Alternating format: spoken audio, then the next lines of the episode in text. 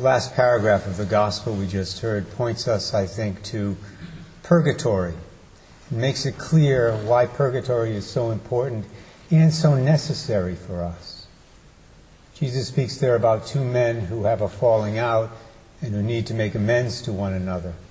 Now, if they don't do it before they meet the magistrate, Jesus indicates here that they will have to endure a suffering, in this case, prison, until they've made proper reparation for the sin, the sins against one another, and paid the last pennies, so to speak, the expression Jesus uses here.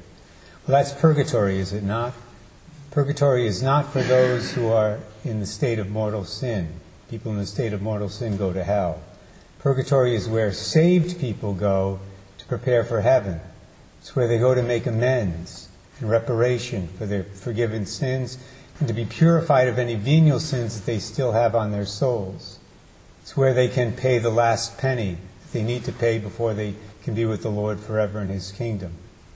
Purgatory, of course, is not a necessity. Souls can bypass it if they're fully purified here on this earth, which usually comes with great suffering.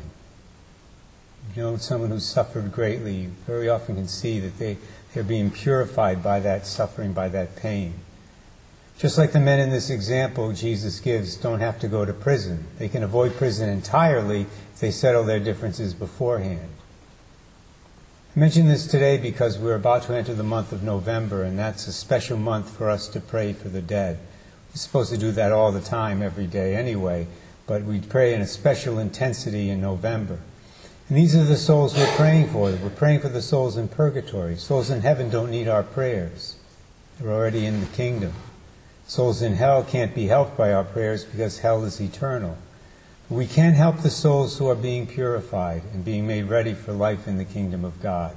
We can help them be purified more quickly by our personal prayers, and especially, I dare say, by having masses said for the repose of their souls.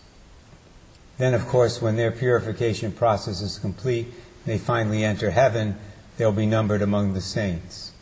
And their prayers as saints will help you and me and all of us here on this earth who are still in this valley of tears, so to speak. That's the way the communion of saints works. And we should thank God for that every day, not just during the month of November. Amen. Amen. Let us now stand.